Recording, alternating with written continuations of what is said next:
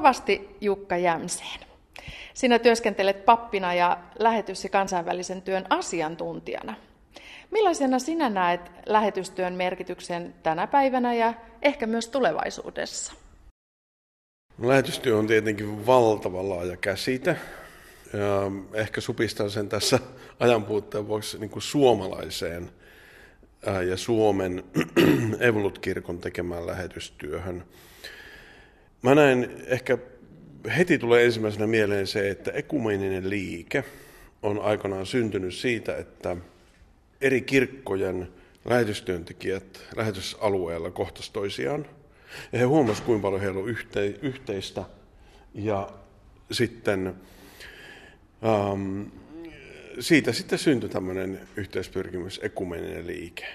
Mä ajattelen, että lähetys on yksi sellainen Suomen kirkolle, ehkä länsimaiselle kirkolle laajemmin myös, joka voi pitää hengissä länsimaista taantuvaa kirkkoa. Ja sitten totta kai se varsinainen tehtävä, tämä on vaan tämmöinen, niin kuin voisiko sanoa, sivutuote, mutta sitten varsinainen tehtävä on erittäin tärkeä, että me annetaan oma panoksemme siihen, että evankeliumi menisi eteenpäin ympäri maailmaa. Ja ajattelen lyhyesti näin, että sellainen kirkko, joka ei aidosti tee lähetystyötä, sellainen kirkko, joka ei ihan oikeasti julista Jeesusta, niin se on menettänyt oma identiteettinsä. Eli ajattelen, että se on, se on olennaisen tärkeää ja siitä kannattaa pitää kiinni. No, sinulla on itselläsikin kokemusta lähetyskentältä. Onko jotain erityistä, mitä sieltä on jäänyt mieleen? Ehkä heti ensimmäisenä tulee mieleen sellainen, että usein Suomessa ajatellaan, että jotenkin lähetystyössä on semmoiset isot kuviot, iso maailma, ja täällä Suomessa on pieni maailma. Mutta lähetystyön luonnehan on sellainen, että mennään olosuhteisiin, jossa kristiusko on aika heikko, tai sitä ei ole ollenkaan siellä paikalla. Se lähtee siitä, että lähdetään ystävystymään ihmisten kanssa, tutustumaan ja rakentamaan luottamusta. Ja usein se on hyvin pientä, sellaista pienimuotoista ihmiseltä ihmiselle, hyvin sellaisia pieniä askeleita, pieniä yhteisöjä. Ja sitten tähän liittyy sellainen, mitä mä, no, minä olen jäänyt siihen ainakin henkilökohtaisesti koukkuun, kun kertoo evankeliumia jollekin, jolle se on vieras, niin siihen pyhä henki liittyy sellaisella tavalla, että no, mä ainakin kaipaan sitä kokemusta ja siksi mä hyvin mielelläni itsekin kerron Jeesuksesta kelle tahansa, joka nyt sattuu kohdalle. Se on, se on yhä uudelleen toistuva sellainen asia. Ja tämä on minun mielestä semmoinen rakkain piirre lähetystyössä. Se on, se on pyhän hengen työtä. Se ei ole ensisijaisesti meidän työtä, vaan se on hänen tekemänsä työtä. No näinä aikoina, kun maailmassa on paljon levottomuuksia ja koronan myötä pandemia ja paljon epävarmuutta kaikkinensa, niin miten rohkaisisit niitä, jotka miettivät lähetystyöhön lähtemistä? Itse aikanaan päädyin siihen, että jos en vastaa lähetyskutsuun, jonka koin hyvin henkilökohtaisesti ja myöskin vaimoni koki sen henkilökohtaisesti. Itse asiassa vaimo oli valmiimpi lähtemään, kun sen jotenkin hurskaasti siinä seurustelun alussa kysyin, niin hän olikin sitten innokkaampi kuin minä.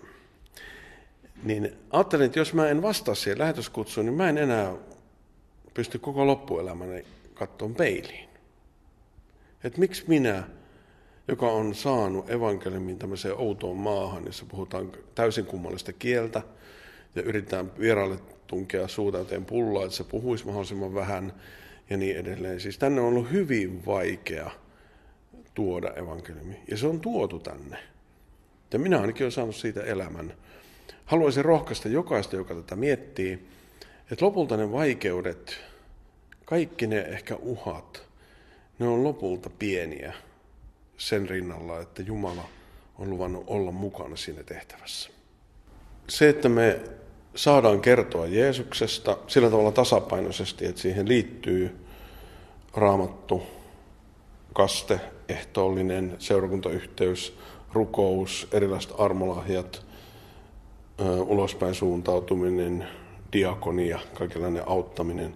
Siis tämmöinen tasapainoinen, kokonaisvaltainen kristillinen elämäntyyli, niin se on todella mukavaa.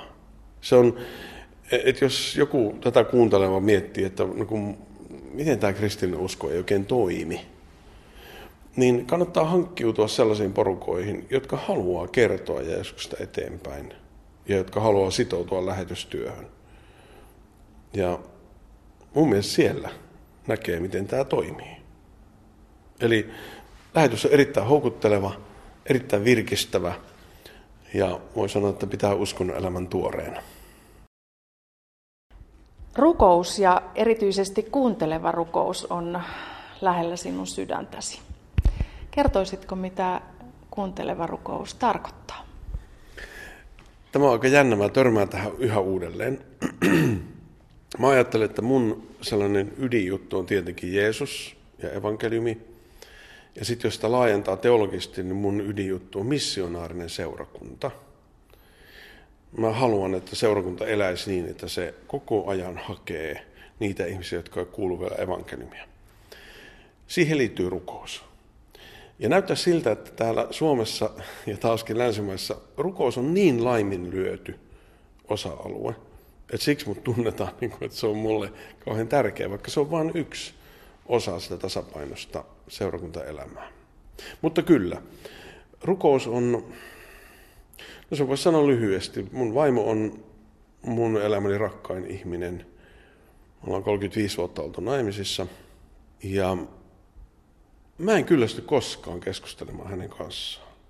Se, että on toinen persona, joka katsoo silmiin ja joka haluaa kuunnella, mitä minulla on sanomista ja joka tietää, että mä haluan kuulla, mitä hänellä menee.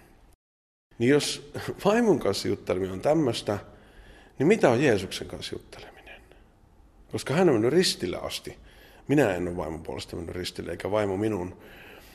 Ja mä ajattelen, että meillä on aika väärä käsitys rukouksesta. Se on, se on hirmu mielenkiintoista. Ja jos meillä on tylsä käsitys siitä, se olisi kiva, että se korjaantuisi. Jeesuksen kanssa keskusteleminen ei voi olla tylsää ja sitä on rukous. No sitten siihen kuuntelevaan rukoukseen. Se on yksi mun keksimä termi. Um, toki sellainen kirja on ollut muutenkin olemassa, mutta mä en tiennyt sitä silloin, kun mä sen termin keksin. Mutta se on mun yritys ollut suomentaa profetoimisen armolahjaa. Ja se kuunteleva rukous on sellainen, voisi sanoa, ryhmissä tehtävä harjoitus, jossa pyritään tekemään tilaa sille, että pyhä henki saisi antaa meille profetoimisen armolahjan. Ja sitten jos halutaan sitä kuvata vähän lisää, niin siinä rukoillaan esimerkiksi neljä hengen ryhmässä, keskitytään yhteen ihmiseen kerrallaan – pyydetään pyhää henkeä antamaan armolahjoja, erityisesti profetoimisen lahjaa. Raamattuhan nimenomaan käskee tavoittelemaan armolahjoja, erityisesti profetoimisen lahjaa. Se on hyvin selkeä ja se on useissa kohdissa.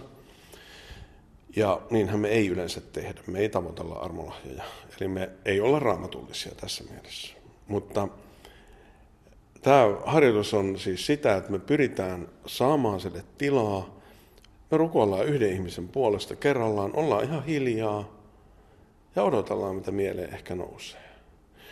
Ja se on aika lyhyt harjoitus lopulta.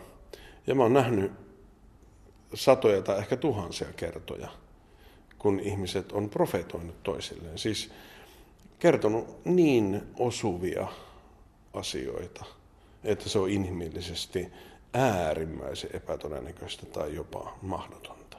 Eli tämmöinen se on. Ja se on ainakin minun mielestä hauskin tapa rukoilla.